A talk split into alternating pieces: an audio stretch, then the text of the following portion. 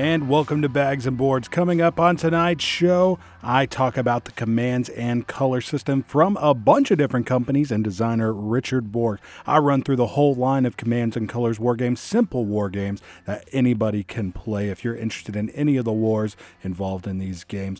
Plus, we've got news, new releases, games on Kickstarter, and much more. What have I been playing lately? What have I gotten in the mail? Find out tonight on Bags and Boards.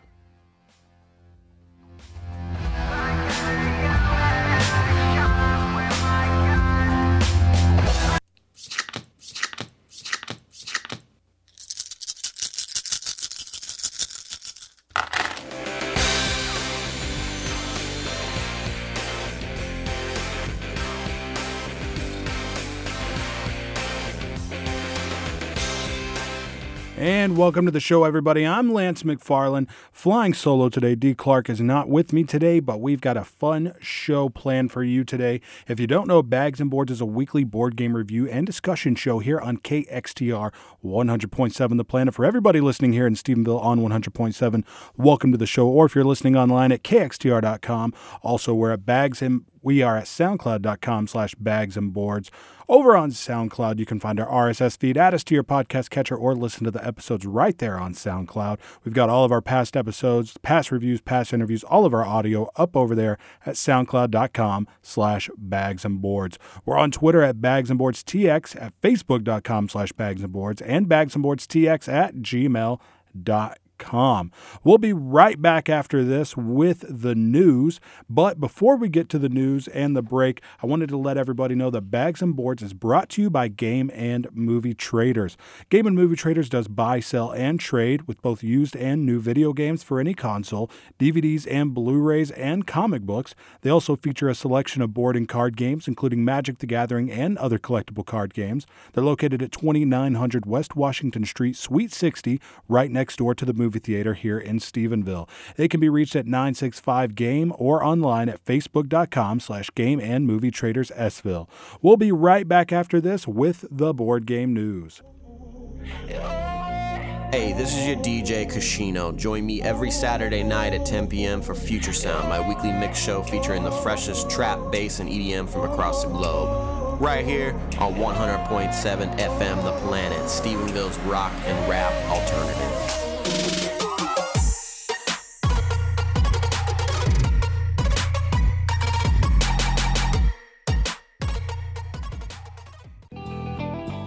Blue Eyed Buffalo would like to welcome back TSU students to Stephenville with memory foam pillows and bamboo sheet sets to ensure a full night's rest for the busy student. The Blue Eyed Buffalo at 150 College Street and the Blue Eyed Buffalo 2 at 970 Lingleville Highway have been furnishing dorms, homes, and apartments for years. More information can be found by searching Blue Eyed Buffalo on Facebook.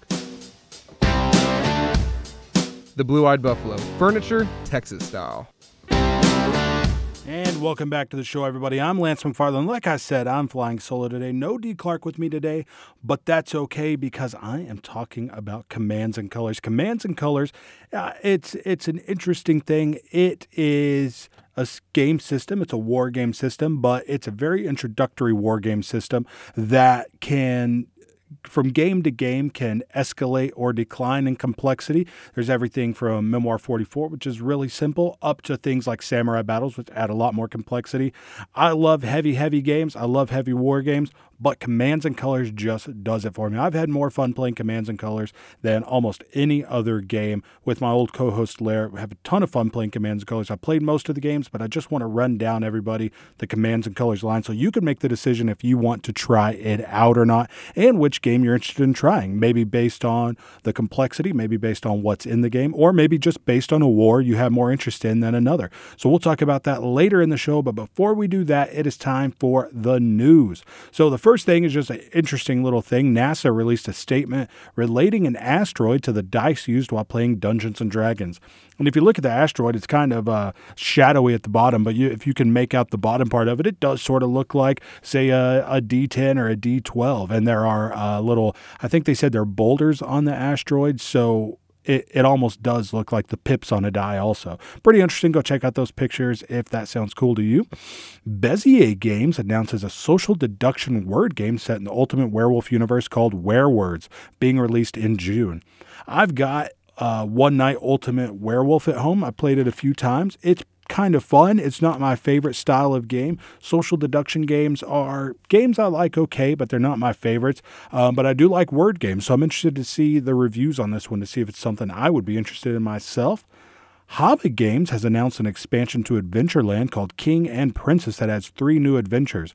This isn't a game I've played, but it's definitely a game I would like to try out. It's by Kramer and Kiesling, one of my favorite design duos. I love a lot of their games, and them doing a game at HABA, uh, you know, this is this is HABA a couple years ago doing an experiment to get into the family weight game market rather than just the children's game market that they've always been in.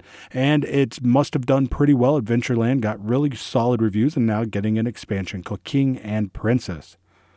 So, everybody, WizKids has released the second set of Teenage Mutant Ninja Turtles Dice Masters called Heroes in a Half Shell. This new set is another standalone with no booster packs. Um, the first Ninja Turtles set was their first test into that market. Um, not doing booster packs, just doing a set that was one and done. Everything comes in the box. The first set I got, uh, I haven't played Dice Masters in quite a while, but I definitely have a lot, and I'm excited to play it with my son when he gets a little older. And I think the Ninja Turtles one is going to be the best introduction to that. It's the most kid friendly in both theme and in the mechanics in the game.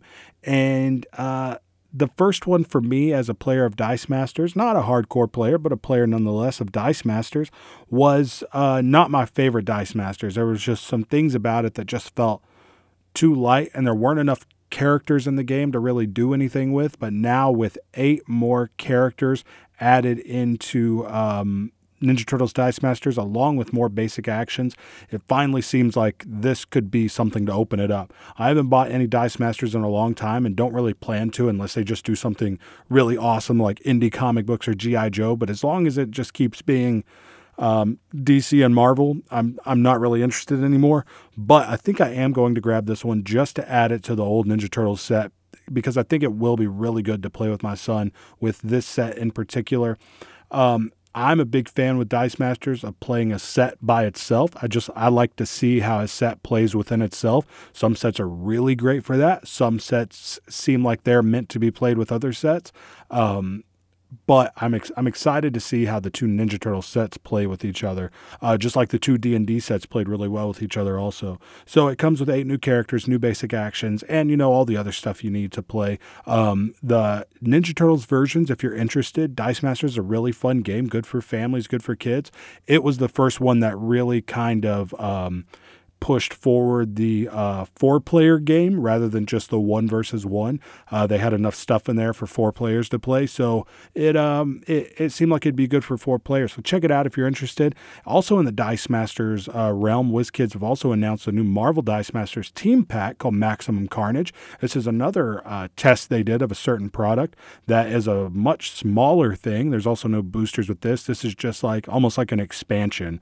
Uh, small expansion for Dice Masters.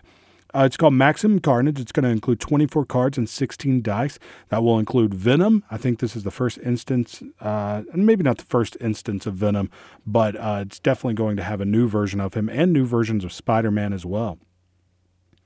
Arcane Wonders have announced an expansion for Onitama called Sensei's Path that will include 16 new cards for the game. Onitama, um, I've never been a big fan of abstract games, and out of the ones I played, Onitama is honestly probably my favorite that I've ever played. Like I said, I haven't played a lot, but it is it is probably the best one I played and the one I've had the most fun with. And more cards for this game is is great. Um, you know, expansions kind of do one of two things. They're either going to add new mechanics to the game or they're going to add more of the stuff that's already in the game. Um, I think this one, just adding more stuff that's already there, is probably the best idea for this one, just because the game I don't think would really open itself up to new mechanics being added. Uh, so I'm definitely excited for this one. New cards for this one. It's a it's an abstract game where you have two cards in your hand and one card out on the table. So when I play a card, it now becomes a one out on the table, and I draw the card that was out on the table before that. So we're constantly, me and the opponent are constantly switching cards with each other. So I'm at the same time, I'm trying to do the best move I can do to get to their master and uh, get him. We only have five pieces apiece. Um, I'm trying to also make sure that I don't give them a card that's going to allow them to do that to me.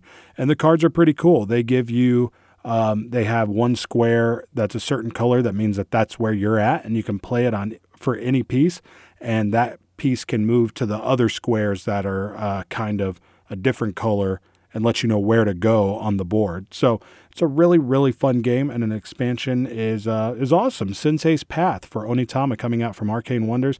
It didn't say when, but it'll be coming out this year, I imagine the producers of Rory's Story Cubes. Uh, the company's called the Creativity Hub, have hired Patrick Nickell, the former owner of the now, uh, I guess, closed down Crash Games, and Michael Fox of the Little Metal Dog Show podcast, which is a board game podcast, to oversee board game development.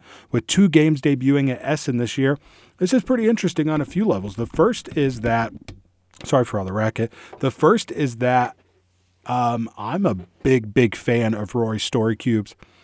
My wife is a kindergarten teacher, and I got her Rory's Story Cubes a while back. What it is is it's just like it's just uh, each set is just a set of dice, and with those dice you roll them. They have images on them, and you're just supposed to use them as starters for telling stories. They're just good little little uh, utility to use for kids for storytelling and make believe and helping uh, creativity essentially. They've got all kinds of different sets of Rory Story cubes. My wife really likes them. She's definitely going to use them in her classroom. Um, and they haven't done any games, and now they're going to finally do some games. The other part that's interesting about this if you go to Crash Games and Patrick Nickell's most recent Kickstarter, there's a video where Patrick Nickell goes very in depth about some stuff that went on with him. So it's uh, pretty crazy. I won't try to relate it here, but you can go check it out. And in that video, he pretty much said that he was not going to work in the board game industry anymore. At least that's what I took from it. Maybe that's not what he meant, but here we go. I knew that he definitely meant he, Crash Games was done, but uh, it seems like he found a, a good another job that, of something he knows how to do. He ran a fairly successful company for a while. Something happened that uh, kind of hurt that, but now he's working in the board game industry again. He seems like a pretty cool guy. I've met him. I uh, he taught me how to play Pay Dirt, which was a game I was really excited about. Taught me at BGG Con a few years ago. Really nice guy. Says he used to work in radio too, which we kind of hit it off about that. But anyway, Patrick Nickell and this other guy taking care of board game development over at the Creativity Hub, the uh, the uh, company that releases Rory Story Cubes. And Rory Story Cubes you can find in Walmart. Check them out next time you're at Walmart on the board game aisle. Super interesting. If you've got a kiddo at home, grab a pack of Rory Story Cubes. They're not that expensive, and um, they they're just a really really fun thing to be creative with your kiddos and um, to, just to be able to you know, have something that'll help you get started telling a story with your kiddos.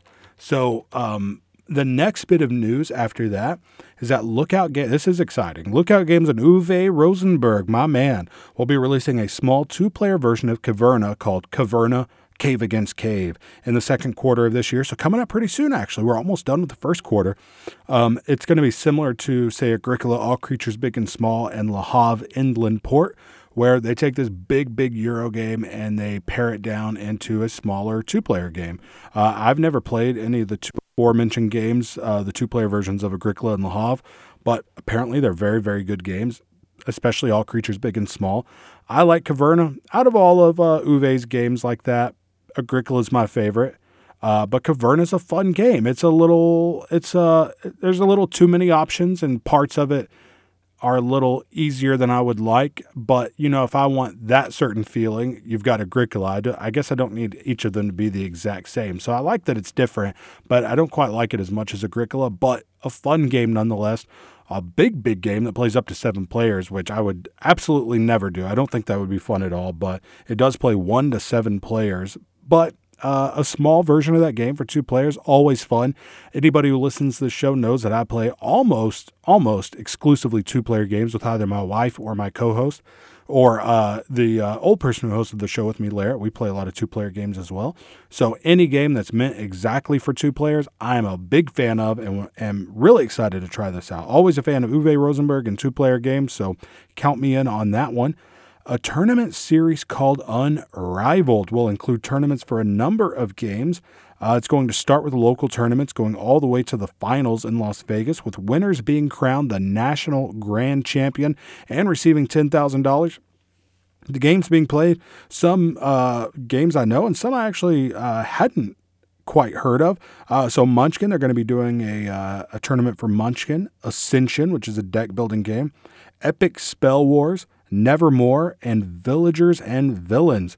Go to unrivaled.com for more information. This struck me as kind of interesting because, you know, say Ascension and Munchkin make a lot of sense as far as something, a world tournament with a big prize like that go. Epic Spell Wars kind of does. I think it's more popular than I might know. But then you've got Nevermore, which I have heard of, but, uh, you know, you don't hear a ton about it. And then Villagers and Villains. It just seems it seems like a big tournament and a big prize for a game that uh, doesn't seem to have a ton going on for it. But maybe there's something going on with it that I don't know about. But anyway, those games are going to have a big tournament with the finals in Vegas, big prizes. So check that out at unrivaled.com. So there's also a tournament uh, to find the best Magic the Gathering card. This is this is kind of crazy. I don't. I played a good bit of Magic the Gathering in my life. My wife and I have a couple of starter decks at home that we might pull out here and there. I guess if we ever felt compelled. Not a big fan of building up my own decks of anything. I like to. I personally like to spend my time playing games, not preparing to play games. That's just me. A lot of people love that, of course. I mean, Magic is probably the biggest biggest game there is, right? Uh, it's th- almost a thing responsible for keeping board game shops open. But uh, this is kind of cool. I'm, i I don't think I would be a part of this because I don't know enough about it. But there's a tournament to find the best Magic the Gathering card. Uh, 41 cards got first round buys, and that's made for a single elim- a, sorry a single elimination tournament with 16,343 cards. There's going to be 32 matchups each day, and they're currently right past match 100, I think around 106, 108, something like that. And this is going to take about two years to complete. So, a big tournament. It's going to take a long time. So you can vote every once in a while. You can not vote and just watch it.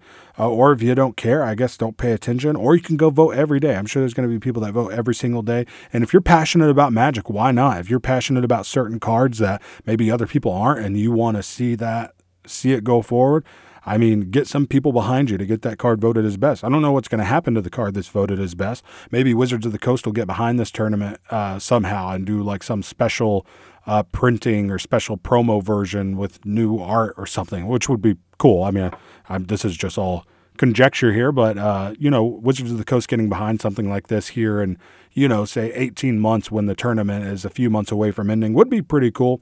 But uh, if you're interested, head over to mtgbracket.tumblr.com. That's mtgbracket.tumblr.com to vote. Okay, AEG has announced a new version of Love Letter based on H.P. Lovecraft's universe called Lovecraft Letter. So, good name. It, it's uh, it's interesting that this hadn't been thought of before. It's um, you know, I always think it's interesting. Like Love Letters had so many versions printed. I mean, from Adventure Time to Archer to The Hobbit, all kinds of different versions printed of Love Letter, which I say go for it. I don't have any sort of problem with uh, all the different versions of Love Letter, just because if Love Letter is such a good game to get people into playing games, I mean, you've got things like, you know, Catan and things like that, but as far as just something people can just feel like they can manage when they're first learning to play games. It's really good for that. I mean, even my boss and his family play Love Letter. I got them of the Christmas version of Love Letter for Christmas a couple years ago, and they play it and love it. I mean, it's a game anyone can get into. And then if that strikes you and you're more interested in playing games, you can then go on to the next thing and the next thing. But why not have you know, if Love Letter's sitting on the shelf and I go, huh, Love Letter, that's interesting, and pass it up, but if Batman love letters on the shelf, I might go, oh, Batman, and that might compel me to get it. Or if I love The Hobbit or Archer Adventure Time, you know, anything that could compel me to pick this up if I wasn't a gamer or was thinking about playing games and then maybe get into games is pretty cool, I think. I don't have any problem with it. This one I don't have any problem with either, but I am kind of interested in the fact that there was another game a while back that did this too. Um, Cthulhu is such a popular thing to do games with. I mean, I've read almost I think every single H.P. Lovecraft short story. I'm not a big horror fan, but I'm a big fan of his turn of the century horror. A uh, few different universes. He definitely wrote about other things more than Cthulhu. Um, which is what interests me. I mean, Cthulhu is such a hot property. It's always interesting when they don't call something Cthulhu, not Love Letter Cthulhu, because that's a name that can make people go, "Oh, Cthulhu." Lovecraft, the the word Lovecraft or the name Lovecraft doesn't quite hold as much, uh, I guess, retail weight as Cthulhu does. So it's always uh, I always find it kind of fascinating when they go the Lovecraft route with the name. And does that mean that we're going to see stuff from, say, the Dunwich Horror or like the Rats in the Walls or any of the H.P. Lovecraft stories? Does that open it all up, or is it just going to be a Cthulhu game called Lovecraft Letter? I don't know. Maybe they went with Lovecraft Letter just because of the clear love letter, Lovecraft Letter. Maybe that's the reason. Um, I don't know. Pretty interesting. I uh, I, I love H.P. Lovecraft a lot. I don't think I would get this just because I'm I'm I I personally feel past love letter. Not saying that any game's too simple to enjoy, but I just I, I'm wanting to play, you know, not all meaty games, meatier than love letter. But this wouldn't be a bad version to just sit down and try at least as much as I love H.P. Lovecraft. So anyway, that's coming out at some point. Lovecraft letter from AEG. Last bit of news, guys, is that Capstone Games and Quined Games, I believe is how you pronounce it, have partnered together for Capstone to release all of Quined's titles in North America. These will include Carson City Big Box, American Rails, La Cosa Nostra, and more, including all future games. Capstone Games has been releasing a lot of stuff, uh, a lot of. Uh, uh, U.S. versions or American English language versions of uh, German titles and titles from other countries, which is awesome. It's an awesome service because I mean, to import games like this is really expensive. So when companies in the U.S. go out and get these printed and you can get them for a reasonable price and they're not difficult to get, it's always really cool. So the fact that they're making big partnerships, I mean, with companies like Capstone and uh, there's one more that I'm. Uh, that it's right on the tip of my tongue. But and also like Stronghold does tons of these partnerships, and I mean releases great Euro games all the time. With companies like this doing this, it's just like easier and easier to play really awesome um, Euro games that w- would have been hard to get in the past. I got to say also, um, there's a game I really liked when I played it. I've played it once only called uh, Lignum, and Lignum is going to be released by a company in the United States.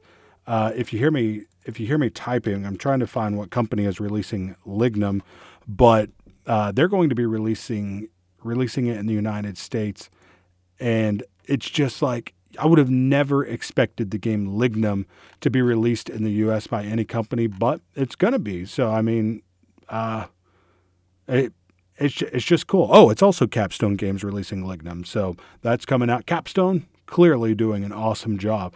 They uh, they're the ones that also released, I believe, um, the Coal trilogy, and they are maybe the ones that did Arkwright. They've been doing a lot of games here in the U.S. Let's check it out and see. They did, yeah, Arkwright, Haspelknecht. They've got this big partnership with. Um, with Quined Games and also doing the U.S. print of Lignum. Capstone Games, if you're a fan of heavy Euros, they are a company to keep an eye on. They're clearly passionate about bringing good Euro games to market. And I'm also really excited to see when they start, uh, you know, signing games themselves that aren't just English prints of other games, but actually bringing games to market themselves that haven't been released anywhere else yet. It seems like they've got good taste for people that like Euro games, so it seems like something they're probably going to be pretty good at, you know? Anyway, so um, let's talk about Kickstarter. Our Kickstarter segment's usually kind of short. We usually talk about one, maybe two games on Kickstarter. This week we've got three, and I think they're all three at least interesting um, the first one is something I'm really excited about. A couple of years ago, uh, Rahdo from Rahdo Runs Through. He did a run through and a review of a game called Dogs. And this game was only available in Brazil, hard to get your hands on. He just happened to get it sent to him. And I just thought, what a cool game. So, this game is about being a dog catcher and having to catch dogs. There's no euthanasia in Brazil, apparently. So, you, you don't have to worry about that. Um, and you're giving medical attention to dogs, making sure they get fed, just really like taking care of the dogs in this town um, trying to get them safe, safe and happy and healthy.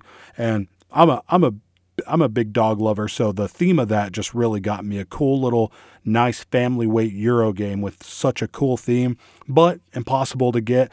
Looking through Kickstarter the other day, randomly stumble across. It looks to just be a guy. It might be a company, but I couldn't find a company involved. I think it's just some somebody who partnered with this company and is going to be bringing it to the US. It's on Kickstarter as Dogs Board Game. Uh, like I said, originally released in Brazil in 2013, it sold out of three printings in Brazil. This is an English language translation with enhancements to the components and a revised two player variant. So uh, apparently, the two player uh, game has gotten some uh, enhancements as well. It's almost funded. Actually, I wrote this yesterday. I said almost funded. I got an update on it today that said it actually is funded. So it's funded with, um, if you're listening to this on Wednesday, 21 days to go. So you've got a few weeks to get in on it.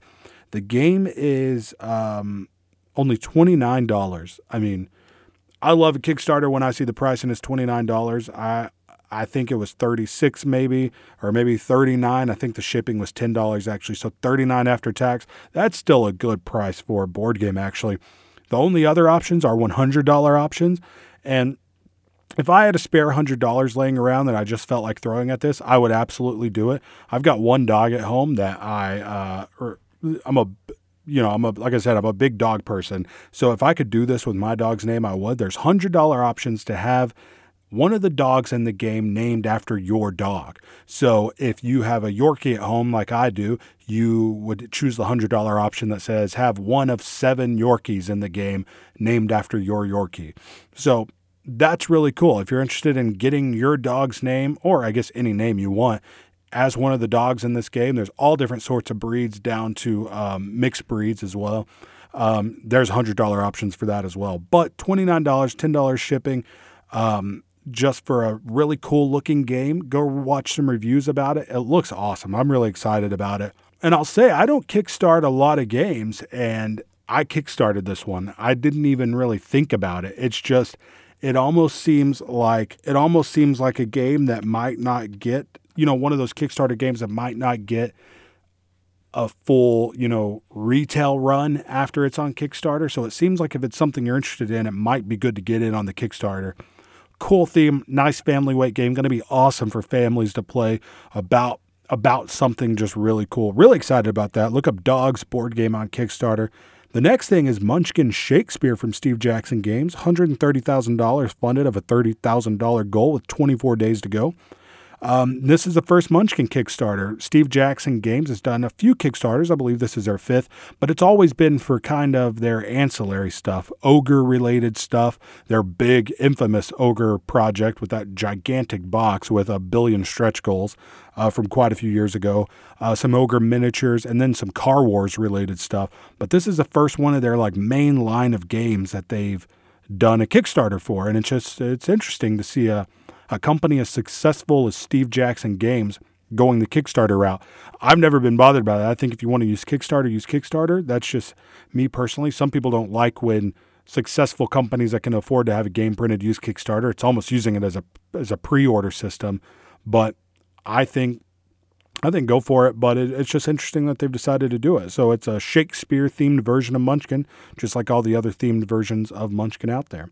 So uh, the last thing is called Treasure Decks for 5th edition. This is funded with options for one, four, or all five of the decks available. The decks are going to range from beginner to the highest level players. And uh, what these are is there decks of cards that are going to help you determine treasure drops, loot drops when you're playing Dungeons and Dragons 5th edition.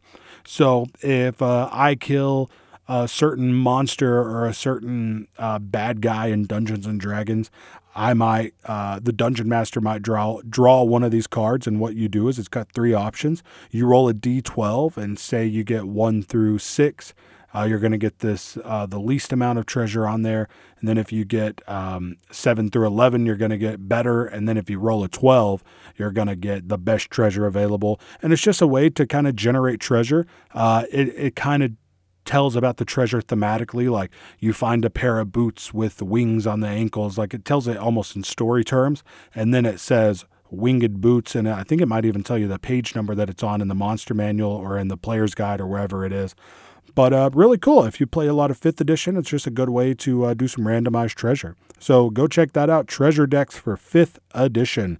So, uh, guys, I did play a lot of games this week. We were originally going to talk about Orleans from Tasty Minstrel Games. Not going to be talking about that today. We'll be covering that next week. But I did get a game of Orleans in, and I got to say, I'm a big fan already. We didn't even get a full game in, but man, it's it's it's as good as people have said it was. A cool bag building game where you're throwing different characters into a bag, using them to do certain actions. Really awesome. Really excited to play more Orleans this week. Um, new board game releases and release dates. A, lot of good stuff coming out and uh, has come out in the last week. In February, we've got Keyflower re release from Game Salute and Richard Breese. Uh, also in February, sometime, They Who Were Eight from Passport. This almost looks like uh, Between Two Cities, where you are in control of two different deities, and then the person to your right is helping you with one of those. The person to your left is helping you with the other one. And uh, almost like you're trying to have the best two while you're hoping that you know the person to your right that the person to their right isn't doing that good so that they don't have the best two it's uh it, i don't know for sure but it seems a lot like between two cities from stonemaier games February 22nd, New York Slice from Bezier Games and Jeffrey Allers. Jeffrey Allers, really cool designer. Uh, the, he's the guy who did the uh, uh, Alea Iacta Est, um, and I believe this is an auction game. Um, Kingsport Festival, the card game, is out from Passport Game Studios. It's a dice selection game. Uh, it's a card game version of a dice selection game. I'll put it that way. Um, Time Stories Expedition Endurance 1914 from Asmodee. This is another module for Time Stories about an Arctic expedition. Check that out. And the Troyes reprint. reprint uh, Troyes is T R O Y E S from Asmodee. Really excited about this one. This is apparently supposed to be just like the a really interesting game with kind of just really clever mechanisms involved that haven't really been seen in a lot of other games. Uh, and Commands and Colors, talking a lot about Commands and Colors today. The sixth expansion for Napoleonics from GMT Games and designer Richard Borg is now out. Uh, this is a reprint. Um, Teenage Mutant Ninja Turtles Dice Masters Heroes on Half Shell from WizKids is out. We talked a lot about that earlier. So those are all the games being released and the games that have come out in the last week. We're going to take a quick break, but before we do, I wanted to tell everybody that Game and Movie Traders, located at 2900 West Washington Street, next door to the movie theater here in Stephenville, carries a selection of board and card games, including Magic the Gathering, Pokemon, Yu Gi Oh!, and more. They also host groups and tournaments for all of these games, plus Dungeons and Dragons, Warhammer, and more. For more information, they can be reached at 965game or at facebook.com slash game and movie traders Sville. We're going to take a really quick break, and when we come back, we are talking about commands and colors. Going to run down the entire line of games in the commands and colors line. We'll be right back. You can't miss Cruising the Planet. We've got hard hitting questions, How long can the koalas hold food in their stomach? musical performances, Don't stop, make it pop. DJ, blow my speakers up. Tonight, I'ma fight till we see the sunlight. the award winning Cruising the Planet. Who was the idiot that gave you that award? You. Every Wednesday from 10 to 12 and Thursdays 4 to 6 on KXTR The Planet.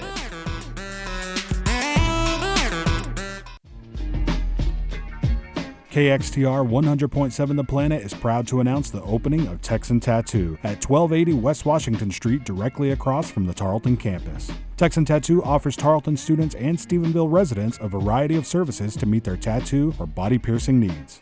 Artists' work can be found online at facebook.com slash Texan Tattoo. Walk-ins are welcome and appointments can be made by calling 254-968-0050. I have have an army. We have a Hulk. And we've got great music here on 100.7 KXTR The Planet. Watch it.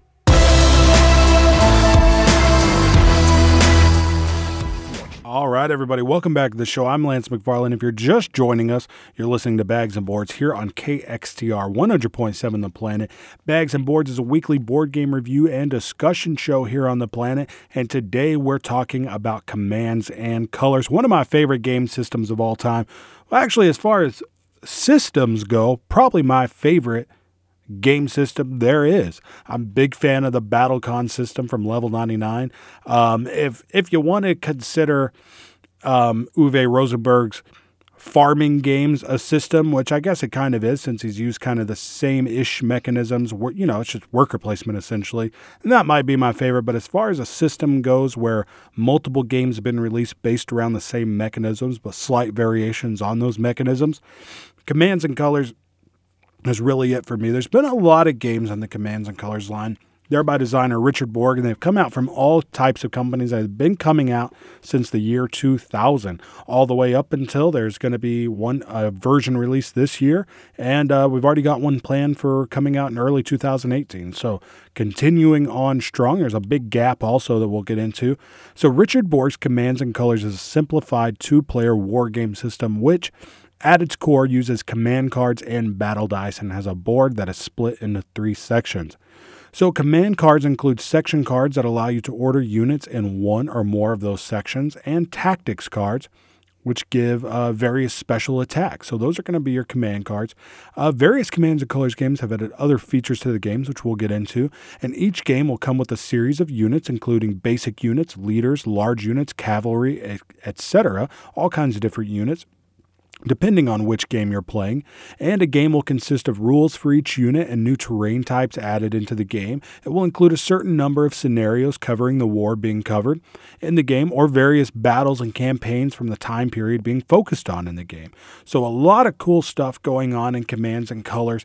We're going to talk about all of the games that have come out in the line. And the reason we wanted to do this is just to kind of tell you what it's like, what you can expect from each one of these different games. I've played a good bit of them. I haven't played all of them, but I know a decent amount about them. But I, I kind of want people to, you know, see if you're interested based on what we talk about today.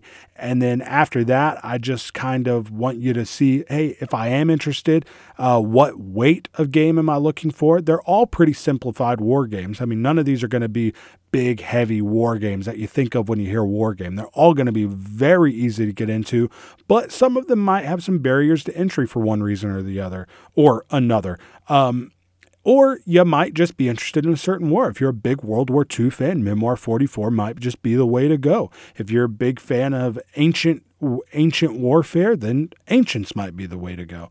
But uh, we're going to talk about all of them. See what you think. See if you're interested in any of them, and um, shoot us uh, shoot us a message a message over at Bags and Boards TX on Twitter. Uh, if you have any other questions based on commands and colors that we could answer for you, we're also at Facebook.com/slash Bags and Boards and Bags and Boards TX at gmail.com. Let us know if you have any questions about any of these games.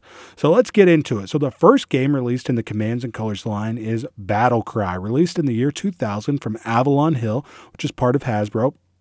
This game covered the Civil War and used the system that would eventually become the Commands and Colors system. This is the version of Battle Cry that I have. I don't have the version that we'll talk about here in a little bit. I uh, I've played this one. Um, I haven't played a full game of it. It's not my favorite of the Commands and Colors games. It is definitely early on, and I like the stuff that's been added in since then. So, uh, Battle Cry is just um, good to talk about because it kind of started us on this path, right?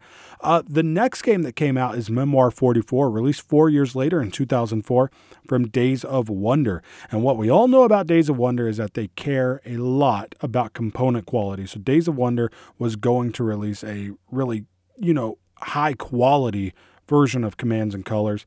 Um, this game covered World War II. So Memoir 44 has had more than 20 expansions, including Overlord, which combines boards to play up to eight players, um, and expansions covering battles and other themes more in depth. The most recent expansion is the Battles of Khalkhin Gol. Uh, last year's expansion scenarios were available online for free. So they've done all kinds of stuff from bigger expansions to smaller expansions to even uh, stuff like the thing that came out. Uh, it might have actually been two years ago, but that you know you could go to Days of Wonder's website and just download scenarios. It used the pieces already in the game, and you're just downloading free scenarios. That's what is so cool about commands and colors. You know, uh, when you get the game, you're going to have um, two people playing on either side of the table, taking on one of two forces. And, you know, this, you know, say in ancients, you know, these pieces that I have might represent the Romans or they might represent barbarians. Whatever the scenario calls for them to represent, that's what they represent. Um, and we're going to be fighting back and forth, trying to uh, take control of certain areas of the board, run operations. But, you know, the thing about commands and colors that makes it pretty interesting is um, your your opponent does know what units you have and where they're at. Other than other block war games, you know, have a blank side that your opponent sees, so it creates a fog of war there. The way this creates the fog of war is just that I've got a hand of cards. You don't know what units I'm going to order, but that's the really the fun part of the game. I'm not a huge fan of luck in games, but I do like the card system and even the dice in this game. But some of my favorite versions of this game allow you to roll even more dice, and we'll get into that a little later. So just know at its core, Commands and Colors is a, a simple war game system that really took war games and said, how can we make this fun? Because Commands and Colors is definitely fun. Some of the other war games, I have a great time playing them, but I wouldn't say that they're just outright fun games to play. They're really interesting or strategic or give you other feelings of gameplay, but this is Commands and Colors is just the most fun war game system that I've played myself. So, the next game that came out in 2006 was Commands and Colors Ancients, and Commands and Colors Ancients is definitely um, you know, depending on what day is either my favorite, second favorite, or tied for my favorite version of Commands and Colors. It's from GMT Games and was released in 2006, and it covers ancient warfare from 3000 BC to the year 400 AD. So, the interesting thing to note about the Commands and Colors system is that you're going to be getting various things. In Memoir 44, um, which I played Memoir 44. Memoir 44 is probably the lightest version of Commands and Colors that there is. So if you're looking to really get in on the ground floor, uh, Memoir 44 is probably the easiest to get into. Like I said, it's World War II combat, but it includes smaller little miniatures that just come straight out of the box. No putting them together, no anything like that. But what Commands Colors Ancients is going to do different is that it's going to include blocks. You might think that miniatures are better than blocks, but for me, I'll take the blocks of Ancients over the smaller miniatures any day. I just really it just works somehow. I love block war games, and the way this does blocks for a simple war game is really cool. Um, your units are going to be pictured on the blocks, and you're going to move, say, a unit of four blocks every time you move that unit. So this was released in 2006. Uh, it covers ancient warfare. It's had six expansion covering everything from Greece and the Roman civil wars all the way to barbarians. And Commands and Colors Ancients is uh, is a great, great game. I've got every single expansion released for Commands of Colors Ancients. I played the first few, and I as much as I've played the games, I don't know how I will ever get through every single scenario in these games. My favorite thing about playing Commands and Colors is that you sit down, you get out all the pieces, you pick a random scenario, or you can play straight through and try to play all of them from one particular game, and you go for it. You know, the really only negative kind of barrier to entry for Ancients is that you're going to have to sticker the blocks. So you've got some of these games where you open the box and you just go. You've got some where you're going to be putting miniatures together, and you've got some where you're going to be stickering blocks. So if you're looking to try this out in its most simple terms of just getting the stuff, opening the box, going for it with the most simple rules, I'd say Memoir 44 is probably going to be the way to go. But if you don't mind stickering, honestly, a lot of blocks, then um, ancients ancients is a really good direction to go in i really ancient warfare is really interesting to me um, and this really is one of my favorites the next one that came out is Battle Lore. So, Battle Lore was released in 2006 by Fantasy Flight, and it featured historic medieval scenarios supplemented with fantasy creatures among the ranks for British and French soldiers. So this one, uh, we'll talk about the second edition later. This one isn't talked about much anymore because the second edition just was a clear improvement over the first edition and said, oh, people were expecting fantasy creature battles out of this, where this one is really like, you know, more medieval with some fantasy creatures. So we'll get into second edition here in a little bit. Uh, the Battle first edition, unless you're just a die-hard commands and colors collector, you're probably not going to ever come across the first edition of Battle Lore. The next thing is Commands and Colors Napoleonics, which I have not played myself, but I think it's fairly similar to Ancients. It's also from GMT Games, also going to be a block game that you're going to have to sticker. Released in 2010 from GMT, it allowed you to fight out the battles between the French and British during the Napoleonic era. So uh, Napoleonics, I mean, really, if you're going for one of the two GMT games, you just need to decide am I more interested in the Napoleonic era or am I more interested in ancient warfare? Make your choice and go from there. Watch some reviews of them. Um, I've done a review of Ancients and I think the first two expansions, so go check those out at soundcloud.com slash bags and boards. But that's Napoleonic. So the next thing we'll talk about is a reprint of the original Commands and Colors game Battle Cry, the 150th Civil War Anniversary Edition, released in 2011, also from Avalon Hill Hasbro. Uh, it featured updated cards, updated rules, artwork, and included 30 scenarios compared to the original 15. And this is the version that if you're a Civil War buff and you are thinking this game sounds like it could be for you, this is the version you want to look for. Look for the 150th Civil War Anniversary Edition of Battle Cry. So it's also going to include just miniatures you don't have to put together. Also, not that difficult to get into, just like Memoir 44. But now, after that, that was 2000, 2011 and 2012, we're going to see what on any given day could potentially be my favorite, and probably honestly over Ancients is my absolute favorite. The unfortunate thing about this game is the really large barrier to entry. This one probably has the biggest barrier barring people from wanting to get into this game. I've seen the least amount of reviews of this game than any other Commands and Colors game. We've got a review of the base game and the expansion up on our SoundCloud page, soundcloud.com slash bags and boards. Go check it out. Or you can Google Samurai Battles Review. We're, the, we're on the first page of results on Google. Like I said, there haven't been a lot of reviews of this game, and it's pretty random. It's definitely one of the more interesting releases in this line. So, Samurai Battles was published in 2012 by Zvezda Games, which is a Russian board game company. Um, it's uh, they have a U.S. division, but it was released by you know a Russian company through their U.S. division.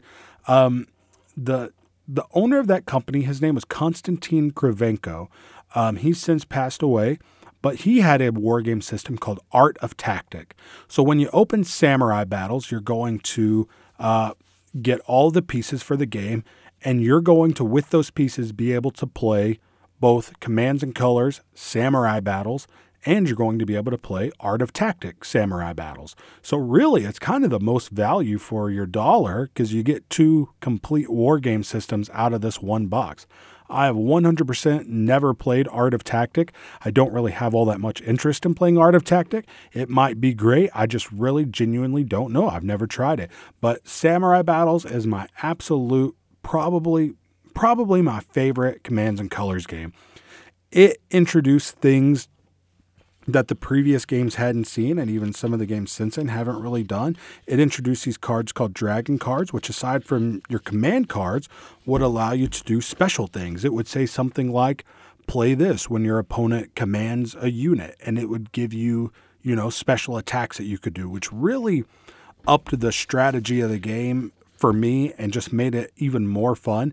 It also introduced these things called honor and fortune tokens, which you would get for doing certain things, and you could spin those to do certain things. So it added just some more actual mechanisms to the game, which hadn't really been added. I mean, you'd had different units and different terrain and things changing the game a little bit here and there, but adding complete new mechanisms to the game hadn't really been done. And Honor and Fortune and the Dragon cards are really great. One of my favorite things, this is what I was talking about earlier, is that Honor and Fortune tokens, uh, they would allow you to roll more dice. So you've got Dragon cards adding to the strategy, uh, Honor and Fortune adding to the luck of the game, and it just made it a lot more fun. They would uh, allow you to roll more dice. So, I mean, you know, in these games, sometimes you're only rolling two, three dice. I mean, you could sometimes roll six dice. You know, the games can go a lot faster because you're rolling a lot more dice, but they do tend to be a lot more just just faster pace, more in your face style of games than the other commands and colors games. And the like I said, the one big barrier to entry here is going to be sprues. When you open the box, you're going to see a ton of different pieces of miniatures on sprues. You're going to have to cut them out. You're going to have to shave off the pieces like you do with these miniatures. Then you're going to have to put them together, potentially gluing them. It's going to take a long time and a lot of effort and work to get yourself to where you're ready to play the game. It's unfortunate because this is my favorite. I wish they had gone back and released a version of the game that was, you know, pre put together miniatures, but they didn't. Uh, the expansion Ninja Attack is really awesome also. It adds a lot of really cool units to the game. There's also a lot of extra units that are sold by themselves that I've never gotten to play with. You can buy them on Zvezda's website. The game doesn't seem to be being supported anymore. Uh, I think with the death of the owner of that company, that uh, they kind of they're still around, but they're not really doing a lot. They do a lot of um, miniatures, like they make a lot of scale miniatures that aren't necessarily made just for war games. They just do war miniatures, but um, it's a great game if you are the kind of person that likes to put together miniatures or that doesn't sound like something that would bother you that much. I mean, it can be kind of a nice thing to do if you can really get in the zone and do it. Check this one out. It's absolutely great. Go watch a couple of reviews. Um, I will say, out of all the ge- versions of this game with miniatures, they're the best looking miniatures because you know they're they're real, true miniatures. Um, great, great game. Samurai Battles. I'll say it right now, my absolute favorite in this entire series. So then we have in 2013 Battlelore Second Edition. This was what I was talking about, also from Fantasy Flight Games. This is an updated version of the game that is entirely fantasy based in a fantasy world, the the popular fantasy world that uh, a lot of the games from Fantasy Flight are based in. With uh, with new rules, there's a there's a digital version of a lot of these games. Go check those out if you're interested. If you want to get a taste of them, I know the Great War has a digital version. GMT's releasing some digital versions. Battlelore has it. Um, uh, people love Battlelore. I've never played it. It comes with miniatures. It's fantasy based. It's the only one that's not based on a real war. I know there's a sci fi one coming out in the next few years, but um, it's really cool. If you like fantasy, Lord of the Rings style high fantasy, this might be the one for you. Battlelore Second Edition. So before we get to the more recent games in the series, we're going to take a quick break. And before we do, uh, I wanted to let everyone know that Circle A Skate Shop is located inside of Game and Movie Traders in Stephenville, next door to the movie theater. They offer skateboards and longboards and carry accessories, including trucks, wheels, skate videos, and more. Information at 965 Game or by searching Circle A Skate Shop Stephenville on Facebook. We're going to take a really quick break. When we come back, we'll run down the more recent releases in the Commands and Colors line and future releases in the series as well. And we will be right back. Listen up, all you fashionistas. Tarleton is now offering a new minor in fashion. Classes include fabric fundamentals, fashion industry, apparel development, fashion history, and fashion forecasting. This new minor is open to all majors and there are no prerequisites. For questions, contact Dr. Blaylock at kblaylock at tarleton.edu. Bringing you all the latest rock hits. KXTR 100.7 The Planet. Right, everybody, welcome back to the show. Time to talk more about commands and colors from designer Richard Borg. We've gotten through most of the past releases all the way up to Battlelore Second Edition.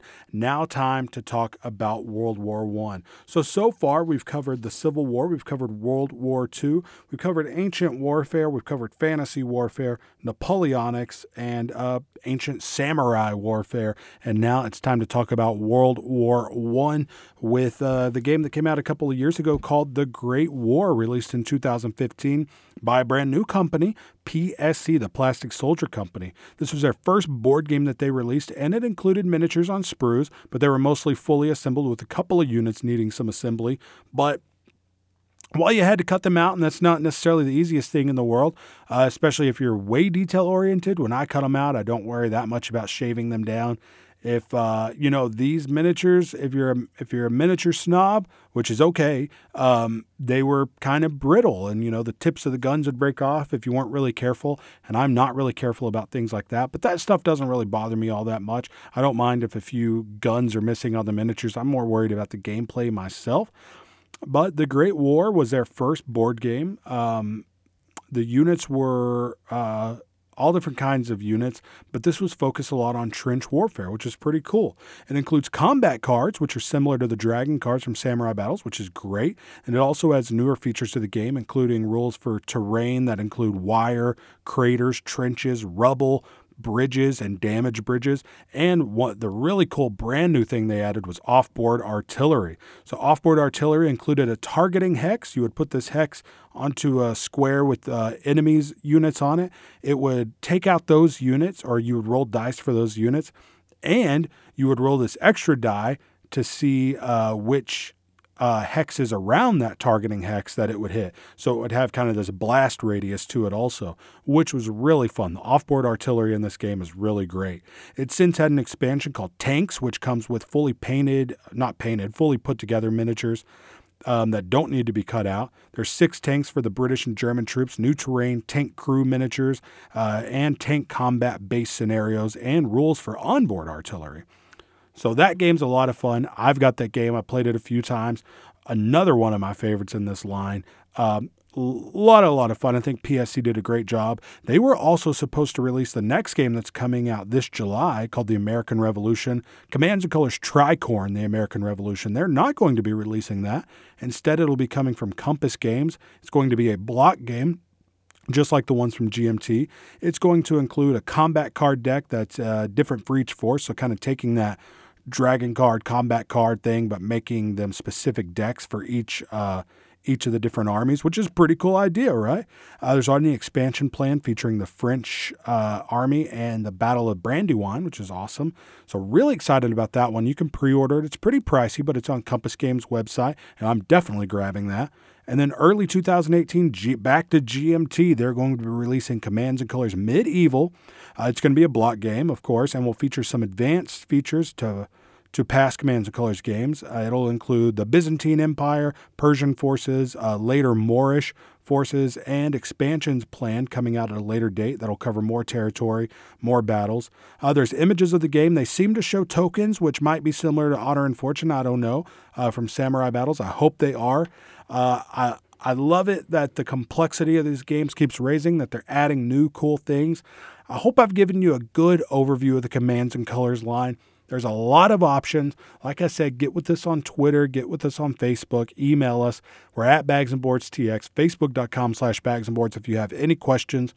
I'm going to make some suggestions. If you want the lowest, lowest barrier to entry, Memoir 44 is a way to go. Get into the system. It's got tons of expansions. It's easy to get into. Pull the stuff right out of the box and just go for it. But if you if you if you're an experienced gamer and you want some more complexity, I think Ancients is the way to go. Or if you don't mind the miniatures, maybe Samurai Battles. The Great War is also awesome. So make your choice. I hope I've given you just some good basic information. We're going to do this sort of thing with a few different gaming systems, kind of run down all the games in those systems. And I hope we've given you a, a good lead to what might be your first or next Commands and Colors game. Bags and Boards coming to an end for another week. I hope everybody enjoyed the show. No review this week, but we talked about a lot of cool games. I love Commands and Colors so much, and I hope everybody, uh, I hope everyone found it interesting, and I hope you, I hope you're interested enough to go out try out a Commands and Colors game, at least go look up some more information about them. We'll be back next week. We're talking about Orleans from Tasty Minstrel Games next week. And before we go, uh, Bags and Boards is brought to you by Game and Movie Traders located at 2900 West Washington Street, Suite 60 next door to the movie theater. Game and Movie Traders does buy, sell, and trade for both new and used video games. They offer both new and classic video games for all systems. Information can be found at 965 Game or at facebook.com slash Game and Movie Traders We'll see everybody next week where we'll be talking about Orleans from Tasty Minstrel Games. And until then, we'll see you later.